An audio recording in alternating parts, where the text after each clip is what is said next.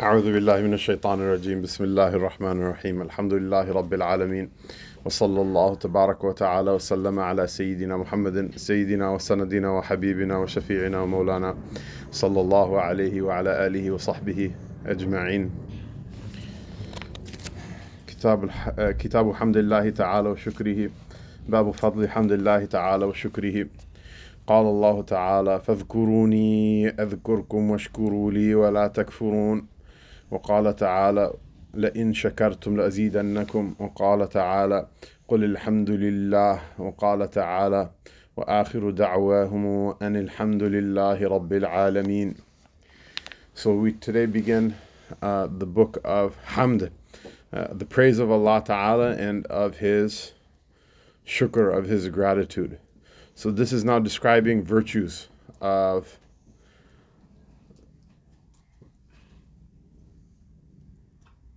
the heart, and these are civilizational values. They transcend again what madhab a person follows or uh, what political uh, alignment a person has. And these are those things I feel like they're missing from a lot of people's way of approaching Islam. Um, especially as us living as minorities. So he'll say a number of like seemingly very perfunctory and simple things, but uh, they are they are important and they do show us or they lay bare when we think about them uh, what the kind of catastrophic and devastating loss that we have endured uh, as a civilization. Uh, we can blame them. We say that those losses are endured at the hands of others, but really, at the end of the day, much of it is just something that we endure uh, as a self-inflicted wound. But we'll continue and talk about that in a little bit more depth soon. So this is a chapter about the fadl, uh, the the virtue of the praise of Allah Most High and His and gratitude for Him. Allah Most High says in His book, "So remember me, and I will remember you, and show gratitude toward me, and do not be ungrateful." وَلَا تَكْفُرُونَ literally means do not be ungrateful, and then as a majaz, as a uh, a secondary metaphorical meaning, it means don't disbelieve. The idea that disbelief is uh, itself the superlative ingratitude to the Lord. And Allah Ta'ala said, uh, and if you are grateful, I will give you an increase. And Allah Ta'ala says, and say, praises to Allah. Uh, and Allah Ta'ala says, uh, regarding the speech of the people uh, in paradise that uh, the last thing that they can say after all is said and done, and they're given and given and given until they're happy again. All of the things a person loses for the sake of Allah Ta'ala because they're a Muslim, because they're this, they're downtrodden, they're oppressed. Somebody else got the job, somebody else got the house, somebody else got the loan, you know, all sorts of things people go through, like uh, um, all sorts of uh, difficulties and embarrassments and humiliations and all of these things that a person goes through. A person wonders how is it that they'll be recompensed for all of these things. And Allah Ta'ala, that day will come that your Lord will give you so much. He'll give you so much that you'll be pleased. You'll say, yes, it was worth it. All of it was worth it. Um, all the silly things. I just read an article the other day about black family wanted to sell their house and so the appraiser like gave them an appraisal something like a million dollars or something like in that magnitude less than what the house was worth. And so they basically whitewashed the house took down all of the like african african american related paraphernalia family pictures etc and called another appraiser. And they gave the value they valued the house at what it was worth. And they had this huge you know lawsuit about it. And the thing is even you win a lawsuit like that it's completely demoralizing because a person wonders how many times has this been happening to me to my, in my life and so person people think about that about their islam as well. A person wonders how many times did you get uh, uh, uh, turned over for a job or for an interview at school or for you know something that you needed that you could have gotten ahead with or whatever. And you know why do i have to carry this burden or whatever? Allah ta'ala will give a person so much one day and that their last thing, the only thing they have left to say is Alhamdulillah Rabbil Alameen, that all praises to Allah, the Lord of the worlds. وعن أبي هريرة رضي الله عنه أن النبي صلى الله عليه وسلم أتي ليلة أسري به بقدحين من خمر ولبن فنظر إليهما فأخذ اللبن. فقال جبريل الحمد لله الذي هداك للفطرة لو أخذت الخمر غوت أمتك. رواه مسلم. So here's a uh, an interesting an interesting uh, uh, hadith narrated by Muslim. Uh, Sayyidina Abu Hurairah ta'ala anhu said that the Prophet sallallahu alaihi wasallam, the night that he was taken on the Isra, the night journey to Al-Quds al-Sharif, and then f- after that, the Mi'raj um, into uh, uh, the heavens to see the ahwal of the hereafter. He was brought two bowls to drink from. Uh, one was wine and the other was milk. Obviously, it's Jannah. Sayyidina Jibreel alayhi salam is serving it to you. Then the halal haram issue is not an issue anymore. The Quran itself describes that Jannah is going to have wine in it that has a quality that it doesn't make you drunk. Uh, but still, wine is a very processed uh, material. It's not something natural. And so, um, Nabi sallallahu alayhi wasallam, he drank from the leban, from the milk, uh, instead of from the the gadah, the um, the bowl that has the wine in it. And so Jibril alayhi salam, he praised Allah Ta'ala. Uh, so the istidlala in terms of the of the bab is what? Is it? Jibril is the one saying Alhamdulillah. So that this the, the, the saying of Alhamdulillah, praise praise be to Allah Ta'ala, is from the adab of the angels, of the malaika. It's a it's a, one of the superior akhlaq uh, of of the creation of Allah Ta'ala, and in particular, it's transcendent above uh, animality of human nature. So he said, Alhamdulillah, he praised Allah Ta'ala. Um, that he said, Alhamdulillah, who guided you to the fitrah, to the aboriginal state, to be like a normal normal human being, rather than uh, you know, than than somebody whose uh, human nature has been perverted or or destroyed. Alhamdulillah, who guided you to the fitrah.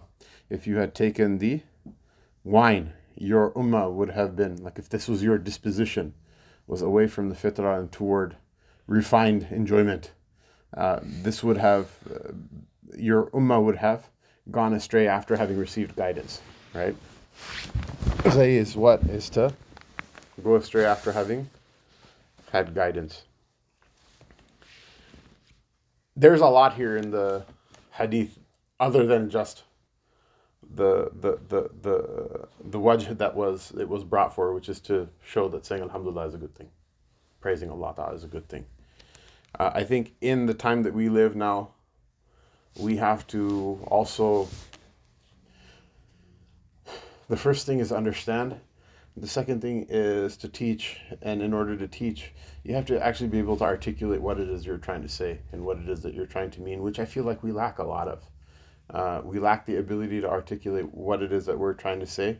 Uh, and so we say things in very crude ways amongst like small gatherings or in Sunday school or in like gatherings where we see that there's no non Muslim looking or whatever. We have to articulate things in a, a, way that's a little bit better than that, a little bit more refined than that. And by a little, I mean a lot. Um, but the idea is this is that the preservation of the fitrah is something that's no longer looked up to people do anti-fitri, anti uh, uh, uh, natural types of things to the point where now we literally live in a society where people think there's no connection between a person's biological gender and what their real gender is. That it's a question that people ask.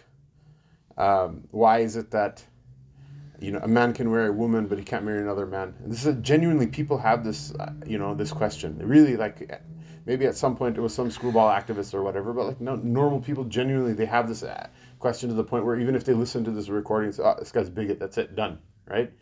Um, and it's something heartfelt from from inside of them. It's what it's a perversion of the fitrah, or at any rate, the idea of the fitrah has been kind of so shot that you have these things going around. People think it's a, a, good idea. You have like a triple now they're saying triple surrogate mother or triple surrogate child, where there's a sperm donor and there's the uh, uh, uh, a separate donor for the egg and a separate donor for the um, the the the cellular the, the genes. So the, the the mitochondria and everything will be from a third a second woman basically, and that will be the egg and all the machinery inside the egg. But the genes will come from a, a separate woman uh, who's not able to produce eggs, or perhaps it will come from the the, the second uh, uh, set of genes will come from a man, or God knows what.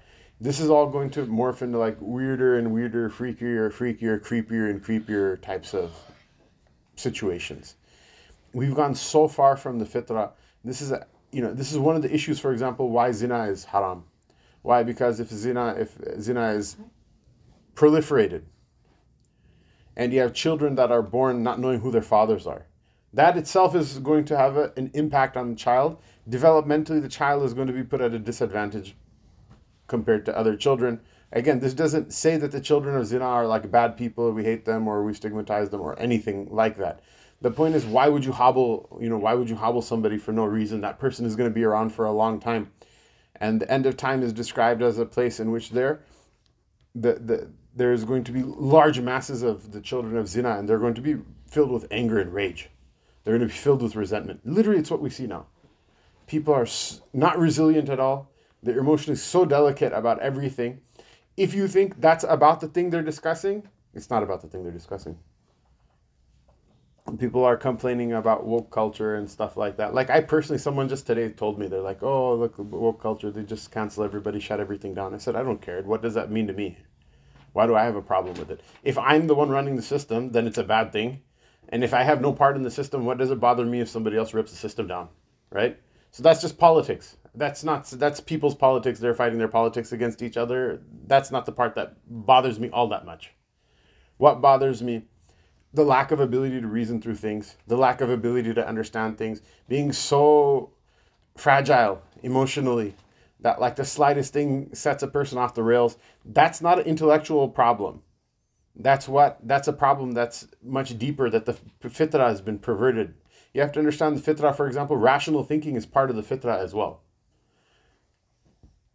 The idea that you throw a rock at somebody, even if you don't speak their language, you throw a rock at somebody, they will intuitively blame you and not blame the rock. That's part of the fitra. You know, these are things that are intuitive. You can either hone that ability and reason through like really big and complex problems, or you can water it down to the point where the person might say like, well, does the rock really exist? Do you really exist? Do I really, you know, like you can do that. These things are, they're things that happen. The brain, there's no reason that everything in the brain has to work a particular way or not. Even people who are crazy, it's not that they're, ira- they're anti-rational people it's just that there's one part of the process that breaks down. The rest of it is still rational. Uh, and so this, uh, you know, this thing about the, the, the, the fitra, like straying away from the fitra, the idea of like taking ridiculous types of vacations, taking ridiculous types of, you know, like the idea of uh, eating ridiculous things, drinking ridiculous things that are completely like horrible and bad for you. And then afterward, when you're trying to compensate ridiculously expensive things that are supposed to like somehow correct uh, uh, you know what it is that you know that you screwed up about your health like all these kind of weird there's like a hundred different trajectories where this uh, perversion uh, will uh, go to and all of them they end in stupidity. Whereas a human being like how, how hard is it to raise a human being? Literally you come with all the genetic information you need from the beginning to the end. Illiterate people used to raise great kids. Uneducated people used to raise great kids. You know, technologically backwards people still raise wonderful children. It happened. I mean, literally, it doesn't take a lot. I asked once a neonatal surgeon. I asked the doctor, "I said, what's your specialty?" "I'm a neonatal surgeon." I said, "That must be really scary, you know. You have to like do surgery on like premature babies. Some of them are so small, like you know, like they're smaller than your hand." He said, "Actually, it's not." He goes, "He goes, actually, it's not." He goes, "The really scary thing is doing surgery on old people because everything is is like dying, shutting down, going out of business." He goes, you fix one thing, the next day there's going to be 20 other problems, even if it gets fixed. And that's itself a long shot. Whereas with the baby, the baby's meant to live. Like it fixes itself. Like there are small things. If you if you uh, uh, uh, address them, sometimes you'll be surprised how quickly the, the, the child developmentally will get back onto, onto some sort of like healthy track. People, you don't have to do a lot with them. But if you keep doing weird sideways types of things, if the way you exercise is messed up, if the way you eat and drink is messed up, if the way you buy and sell things is messed up, all of it is excessive. Uh, uh, none of it makes any sense. It's like taking one medicine because of the previous medicine you're taking, or taking five medicines to address the harm from the previous.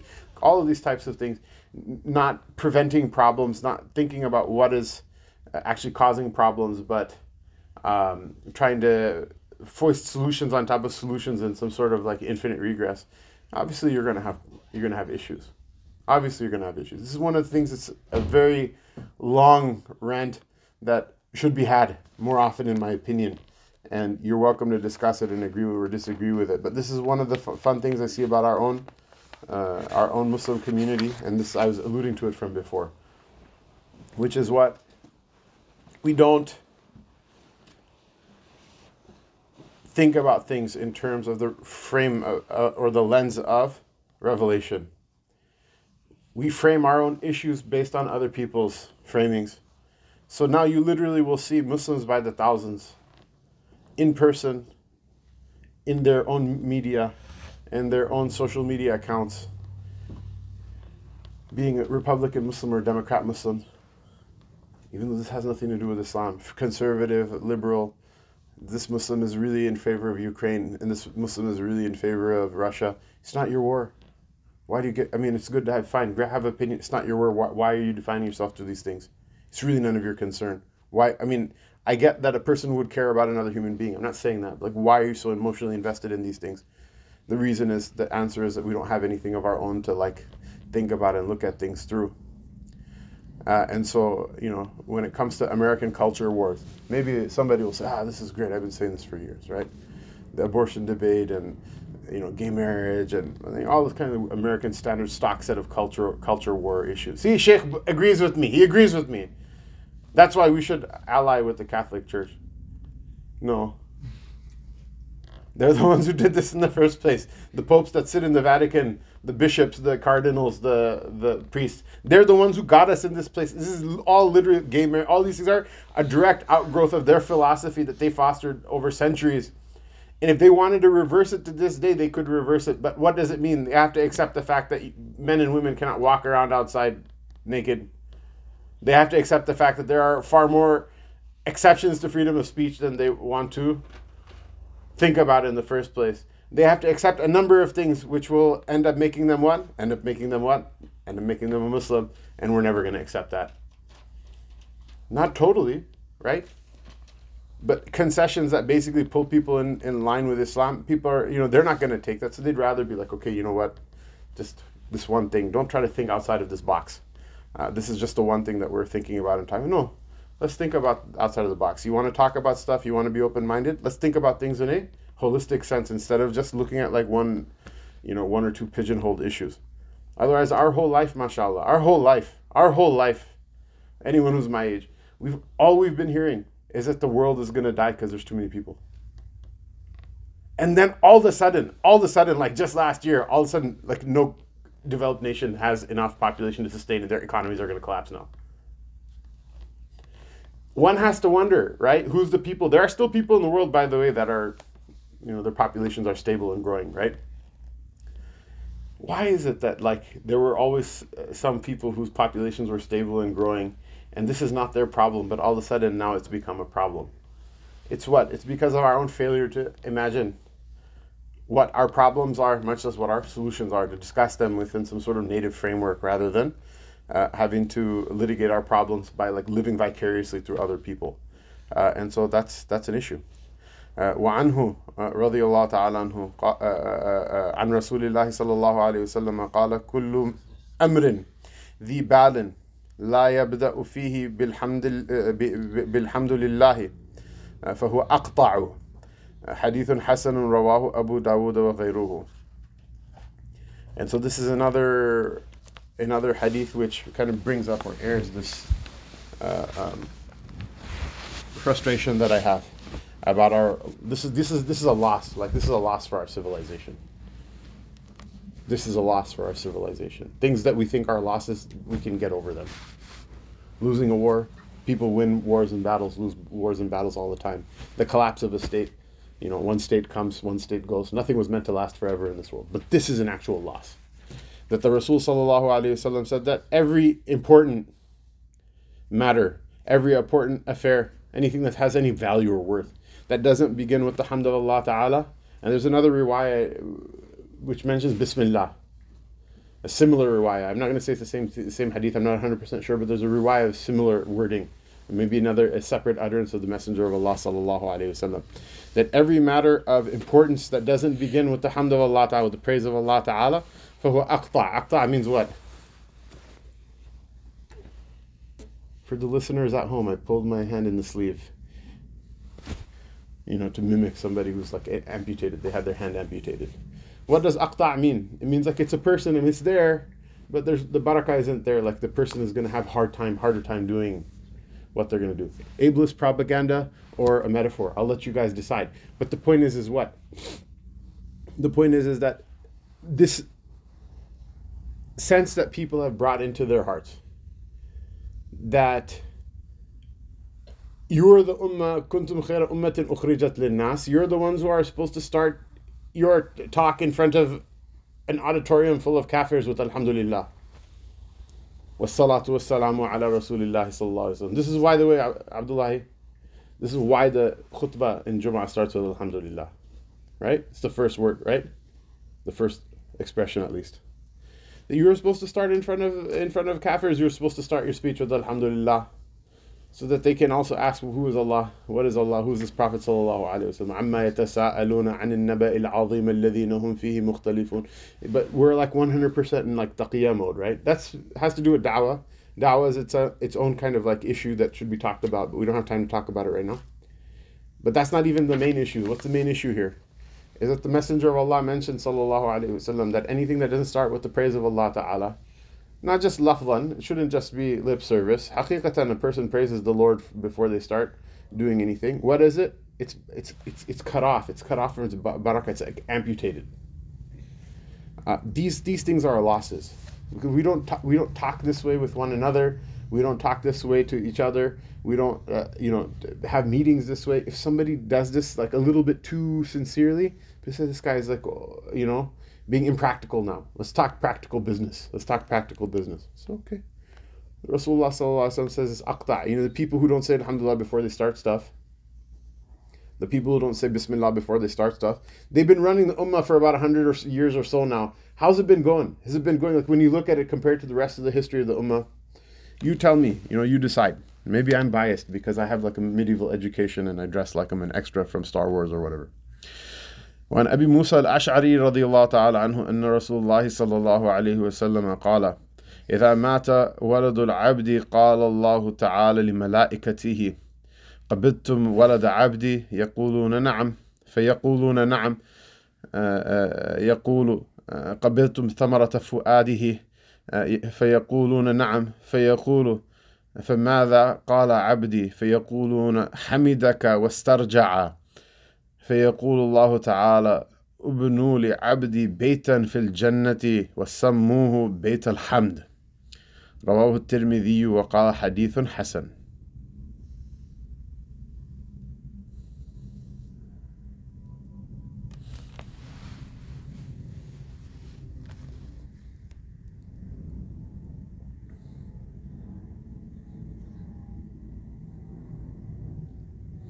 Sayyidina Abu Musa al-Ashari radiallahu ta'ala anhu, it's narrated from him that the Messenger of Allah sallallahu alayhi wasallam said, when the child uh, of the slave dies, Allah Most High says to His angels, Did you take uh, the child of my slave?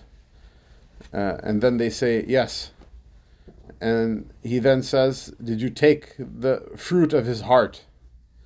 They said, and then they say, yes. And then he says, Jalla ala, what did my say, uh, afterward, what did my slave say? So the angels, they say, he praised you. And uh, he said that, verily, we belong to Allah Ta'ala, and verily to him shall we return.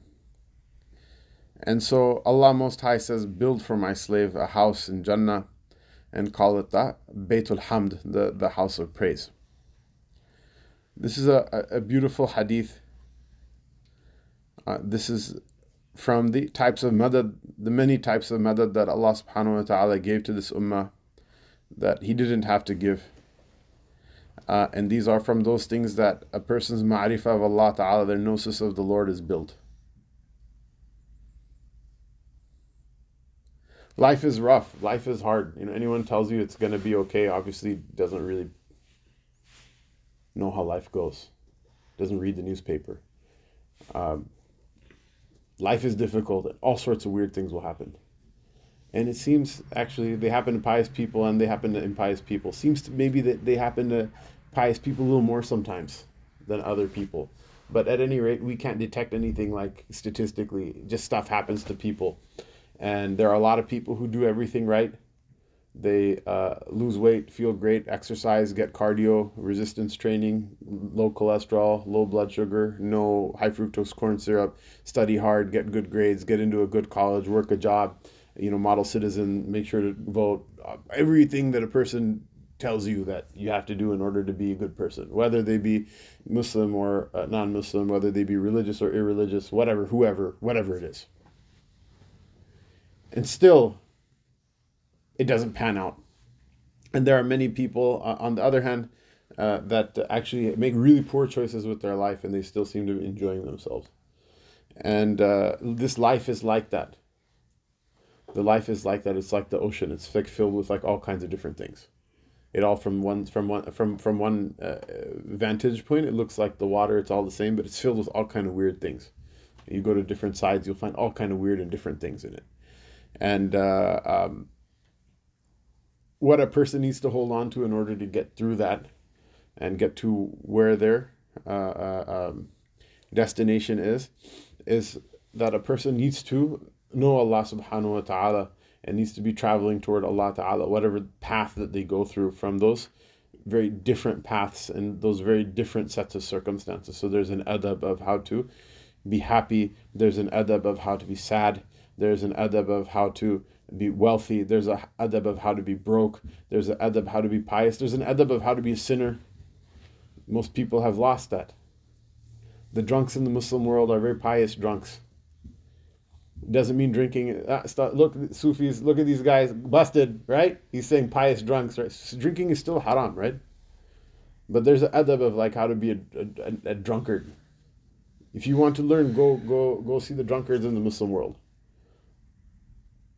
There are many people they won't drink until after Isha because so they don't miss their prayers.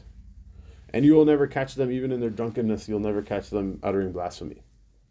They may say a lot of other stupid things and smell horrible, but you will not catch, catch them uttering blasphemy. They'll still make an effort to make it to Jamaat. They'll still make an effort to make it to the Eid prayer. They still, you know, okay, you're an alcoholic, but it doesn't mean that Allah and His Messenger don't ex- exist.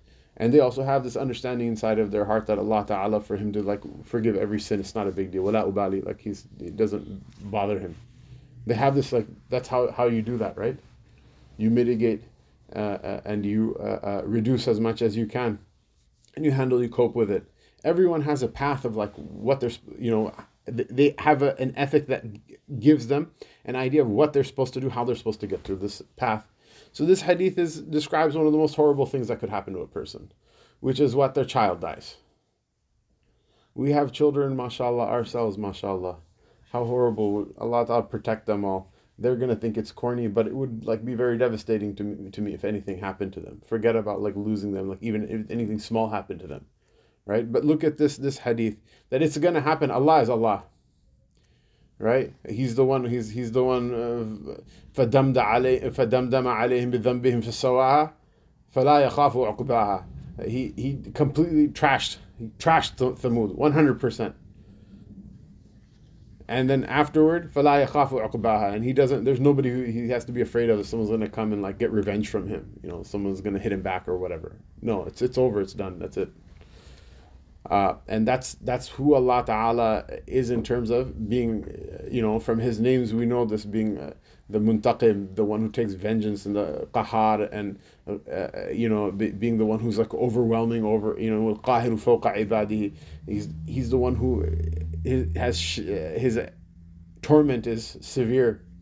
These names are mentioned in the Quran, and people taste the manifestations of, of, of these attributes of the Lord in this world. And there's no way around them, and there's no way away from them either. Uh, the only thing that we can do is what we can understand is that the Rasul gave us this consolation and he gave us this kind of small piece of information that will help us get through this which is what as long as you're a person of iman that's not what's happening to you. This is not spite. Do you understand what i'm saying?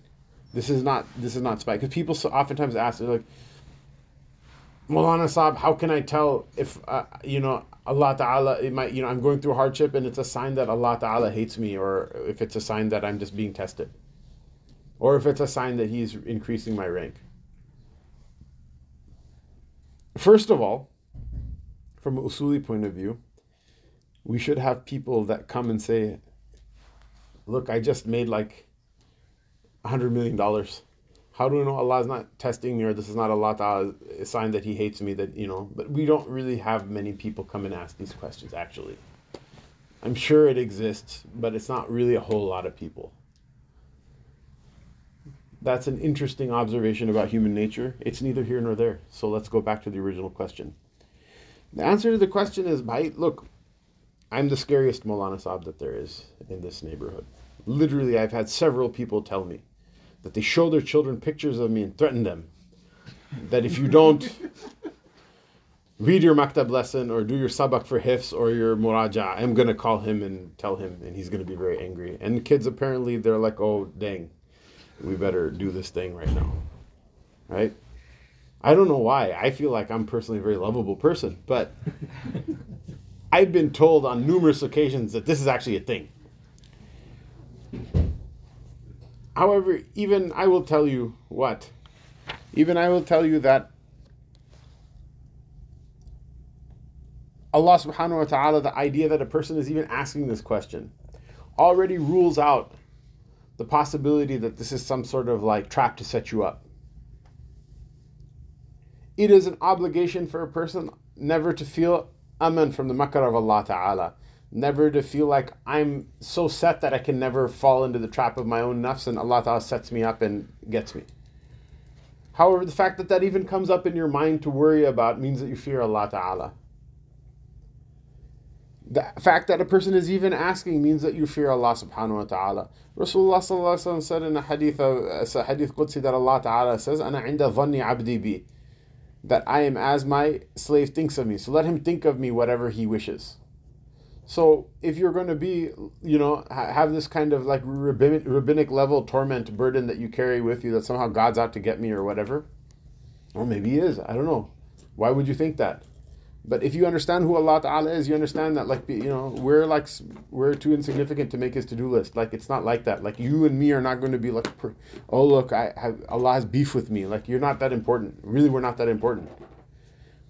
The whole idea is what? Is that from the beginning you should know already the fact that you have iman, the fact that you think about this, the fact that you you know, it hurts you inside that you would dis- disappoint Allah subhanahu wa ta'ala and that makes you feel like not a good person. This is this is a sign that this is not like you're not, you know, being punished for something in that sense, right? The worst that's happening, you did a sin and you're receiving some sort of reminder that you should probably not go down that path because it's not good for you or whatever.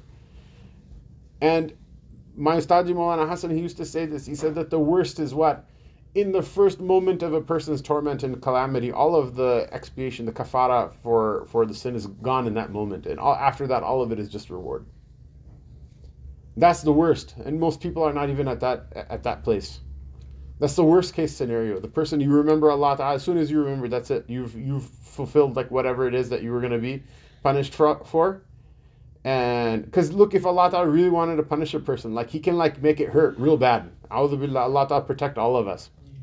You know what I mean? Like he can make it hurt really bad. The things that we go through are, are mostly just of our own like imagination of how bad they are. What do I mean by that? I taught maktab a, a number of times. This is one of the reasons I have fun arguing with people on the internet or whatever, right? I'm like, go teach maktab for five years and then come talk to me about your ideas about Islam. So one of the things that I, I, I uh, learned from maktab is what? After maktab is done, I'd have the kids like come in a line and pat them on the head, say, say you're a good kid. It surprised me how much kids really needed that. Like how they really coveted that. Like they needed to get their pat on the head. You know, if it was a maktab where like the girls were like above the age of like eight or something like that, I'd have my chadar in my hand and I'd pat on top of the chadar say, Why are you doing that? I said, This is the adab of Islam. Don't let any man who's like other than your father or your brother or whatever like touch you like that. This is the sign of respect that we show in Islam, uh, and that's it. And all the kids would get a pat on the head. You're a good kid. It surprised me how much they needed that. And the flip side is what? What is the the, the, the worst punishment the kid could get in maktab? I'd tell them to roll up their their uh, show uh, expose their forearm, and I take two fingers and hit like that. Now, how hard can you hit somebody like that? Like really, if you wind up, how hard can you hit somebody like that? Not that. Come on, man. Not that hard. I just started lifting weights like in the last three years, man. I'm not gonna hit that hard. It's not. It's not that hard. it's not that hard. So you hit them. You hit them. You hit them with two fingers. Not that hard. But they would weep, and then like I'd be like, "Oh my god! Like what is wrong? Like calm down. It's not that big of a deal. Like it was just two fingers. Like you know, like why are you?" Cr-? And and and after talking to the kids, like when they would like stop crying, they're just sad that they disappointed you. And what you interpreted as like rebellion or disrespect or disorderly behavior from them is just like they're like neurologically undeveloped mind, unable to like pay attention long enough or whatever. But it's not like they actually wanted to. They wanted to, you know, be out of line or what or something. Now imagine if a maktab kid can have that much ihtiram and love for Maulvi I was teaching them alif ba ta tha a i u ba bi bu tatitu tathitu, right? Imagine that, right? What is these are all archetypes inside of our heart because nobody's seen Allah Ta'ala before in that sense, right? A dog will respect his master not in the way the master does, but in the way that the dog does. These are our archetypes that we have respect for Allah subhanahu wa ta'ala based on these things that we understand or think about as respect that if it occurs to a person, they feel bad inside that, like, you know, I let Allah Ta'ala down. He deserves something better than this from me. What is that a sign of? It's a good sign. Sign you're not on the path. Like the, all of the, the descriptions in the Quran, all the descriptions in the Athar about uh, Allah Ta'ala's niqmah, his spite for people. That's not about you, right? You're not like Fir'aun with Ana Rabbukum al-A'la and all this other like nonsense. You're not, that's not who you are. You're standing in front of the Kaaba and taking an oath by Lat and Uzza wal billah at-taghiyat, uh, uh, that you're, you know, that you, that's not that's not what's going on here, right? The problem is what nobody's explained. This is how you traverse this path before. So people, when they have that bad feeling inside, instead of understanding this is actually a good thing, it's a sign we're on the right path, and this is what we have to do. Instead of having like a reformed ethic and understanding when this happens, this is what you're going to do, how you're going to deal with it, how you're going to get through it. What is it? I feel bad. I don't, you know, I don't feel good. So I'm going to talk to my like kafir therapist, and then like Again, I'm not against getting therapy. I really am not. I've seen it do wonders for people at times. A bad therapist, I'm against that. But if you have a good therapist, alhamdulillah, mashallah, I've seen it do wonders for people. But I'm saying somebody who, this is talking about civilizational failure, right? That somebody somebody who neither knows who Allah is nor His Rasul sallallahu alaihi wasallam, they're going to obviously deal with this another way. This is going to deal with the same thing as they deal with any other mental illness. But this is not a mental illness. This is the haqq.